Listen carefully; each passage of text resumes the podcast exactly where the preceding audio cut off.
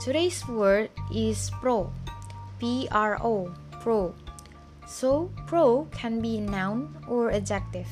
If it is a noun, the meaning becomes a professional, especially in sports. Artinya pro adalah orang yang ahli dalam suatu hal, terutama olahraga. For example, a tennis pro, pemain tenis yang profesional.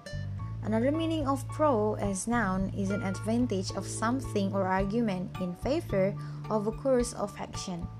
Artinya hal-hal yang bermanfaat atau positif yang digunakan dalam argumen. Contohnya misalnya dalam debat atau dalam kegiatan lainnya.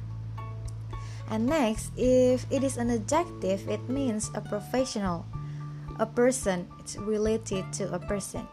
For example, a pro golfer.